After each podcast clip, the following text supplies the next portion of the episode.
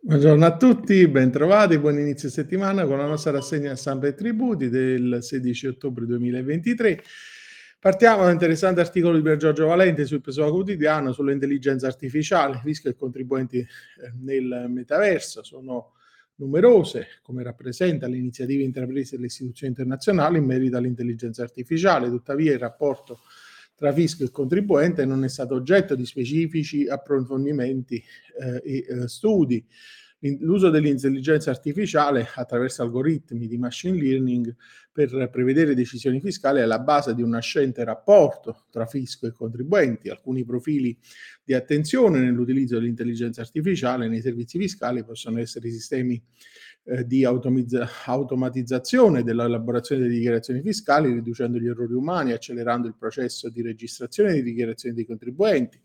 ma anche i chatbot basati sull'intelligenza artificiale possono fornire assistenza virtuale ai contribuenti rispondendo a domande comuni e guidando le persone attraverso processi di compilazione delle dichiarazioni fiscali, così come pure gli algoritmi possono essere utilizzati per prevedere le entrate fiscali future eh, in base a dati storici e tendenze economiche, consentendo ai governi e alle amministrazioni fiscali di pianificare meglio il bilancio e infine l'intelligenza artificiale può automatizzare molti processi interni delle autorità fiscali come l'assegnazione dei casi, la verifica dei documenti e la gestione dei flussi eh, di eh, lavoro. Cambiamo argomento e parliamo di notifica. Conta la licenza dell'operatore postale. La sentenza 1822 del 2023 della Corte di Giustizia Tributaria di secondo grado del Lazio dice che sono inesistenti le notifiche degli atti tributari di riscossione notificati a mezzo di un operatore di poste private al tempo in cui lo stesso, pur a seguito della legge 124 2017, non aveva ancora conseguito la licenza individuale rilasciata dal Ministero eh, dello Sviluppo Economico. E poi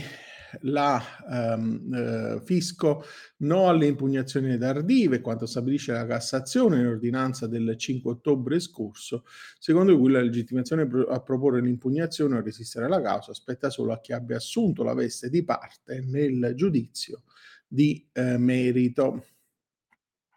Su Sole 24 Ore troviamo questi articoli che abbiamo citato venivano da Italia Oggi, cura di Benite Nicola Fugo, nella segna stampa, eh, nella segna di giurisprudenza che fanno il lunedì. Eh, sull'IMU 2022 invece Pasquale Mirto ci dice che ehm, la, fina- la mh, griglia delle finanze è rigida per le aliquote. Sembrava che il prospetto approvato con il decreto del 7 luglio consentisse ai comuni di mantenere un ampio spazio di scelta delle aliquote, ma non è così. Il decreto premette ehm,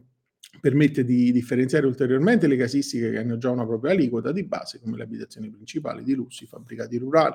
fabbricati di categoria D e gli altri immobili, terreni agricoli e aree fabbricabili, ma all'interno di queste casistiche la possibilità di differenziare ulteriormente a ben vedere sono molto limitate e ridondanti. A onore del vero, occorre evidenziare che molte aliquote previste dai comuni peccano di eccesso di fantasia o servono ad agevolare situazioni ben circoscritte, quasi come se vi fossero aliquote ad persona, o comunque riguardanti casistiche molto limitate. Sotto questa angolazione ben venga la semplificazione imposta dalla normativa e dal successivo decreto di attuazione, ma ci vorrebbe comunque un ulteriore spazio di manovra perché comunque la scelta delle aliquote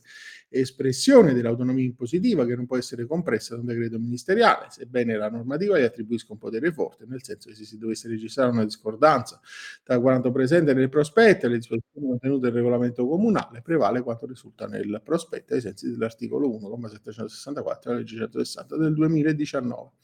Ritorniamo alla segna della giurisprudenza ehm, per rimanere in tema di IMU, non sempre prevale la risultanza catastale, la CGT di secondo grado del Lazio, sentenza 2043-2023,